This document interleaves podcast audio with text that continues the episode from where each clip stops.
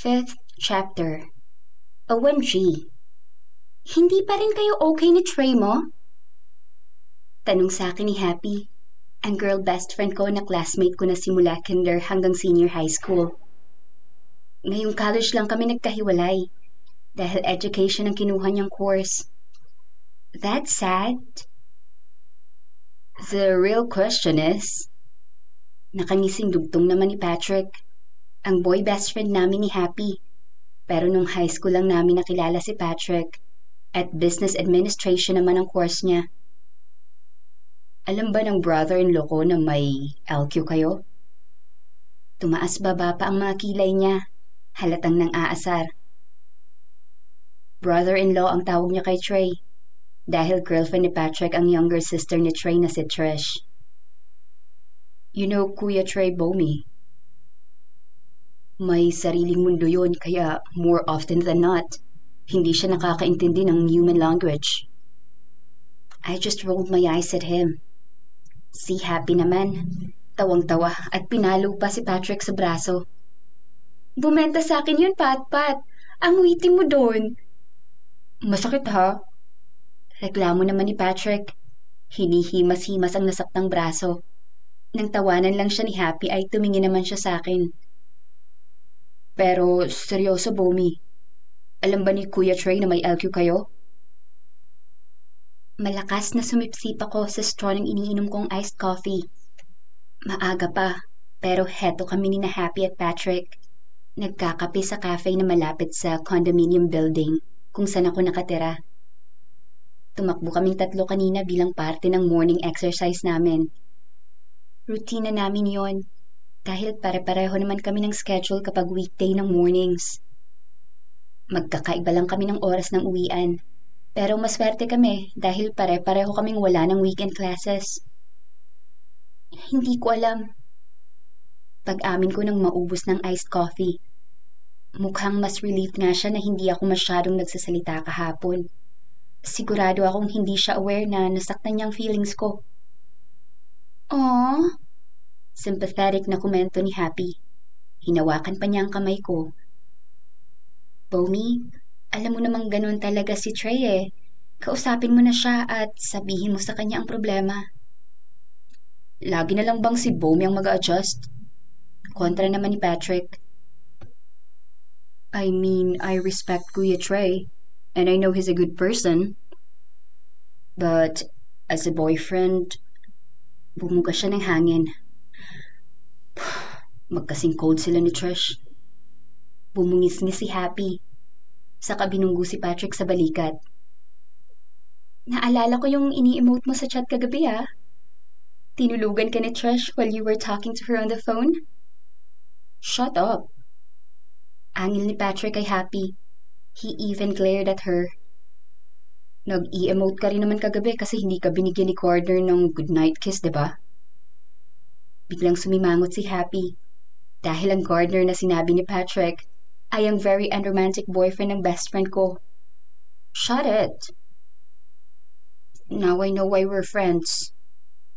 Iiling-iling na sabi ko, nakapangalong baba. Pare-parehong insensitive ang mga partner natin. Halatang may sasabihin si Happy pero bigla siyang natigilan at lumagpas ang tingin sa akin. Sabay bulong. May pogi oh! Nilingon ko ang sinasabi niyang pogi at nakita ako si Cray Park nakapapasok lang sa cafe. Naramdaman yata ni Cray na nakatingin kami sa kanya kaya huminto siya sa paglalakad papuntang counter para tumingin sa amin. And voila! Nagkatinginan kami. Much to my surprise, Cray Park smiled and waved at me. Mukha namang hindi siya affected ng talikuran at layasan ko lang kanina after niyang sabihin sa akin ang name niya. Bigla kasi akong na-awkwardan kaya imbes na mag-elevator ay naghagda na lang ako. Nag-iwas ako ng tingin at sinipsip uli ang iced coffee ko. Pero huli na ang lahat dahil nakataas na ang kilay sa akin ni Happy at Patrick. What was that? Sita ni Patrick. Did that dude just smile at you? San mo nakilala si Pogi? Pangungulit naman ni Happy. Parang wala ka yatang naikwento sa amin. Naikwento ko na siya sa inyo. Giit ko naman. Siya yung guy na nahawakan ko ang kamay. Apparently, dun din siya nakatira sa building na tinitirahan ko. Napasinghap si Happy. That must be the work of fate! Shut it, Happy. Saway ni Patrick. Bomi already has Kuya Trey. Umarte naman si Happy na isinizipper ang bibig. Patrick is right. Sabi ko naman, coincidence lang for sure na nakilala ko si Cray Park. Hindi mo naman ako kailangang sunduin. Sabi ko agad kay Trey habang nakaupo sa passenger seat ng Honda niya. Nagkakabit na ako ng seatbelt. Siyempre, medyo nagtatampo pa rin ako kasi ako lang ang may alam na may LQ kami. Nang salubungin niya ako kanina sa main entrance ng college building namin, ang bright ng mukha niya at halatang clueless siya sa feelings ko. Maagang natapos ang class mo, di ba? Naghintay ka patuloy ng matagal. Hanggang 4pm lang ang klase ni Trey. 8pm na at kani-kanina lang natapos ang last class ko. Dahil sa pag-aalala ko sa kanya ay nawala tuloy ang tampo ko. It's okay. Sabi naman ni Trey nang nagda-drive na siya palabas ng university. I was doing some research in the library kaya hindi naman ako nainip while waiting for you. Thank you sa pagsundo sa akin, Trey. No problem. Kaswal niyang sagot habang diretso lang ang tingin sa kalsada. What do you want to eat? Mag-dinner muna tayo bago tayo umuwi sa kondo mo. Okay. Sagot ko pero mabilis ding kumunot ang noo ko sa pagtataka. Wait, what do you mean with what you said? Huminto ang kotse dahil sa traffic light.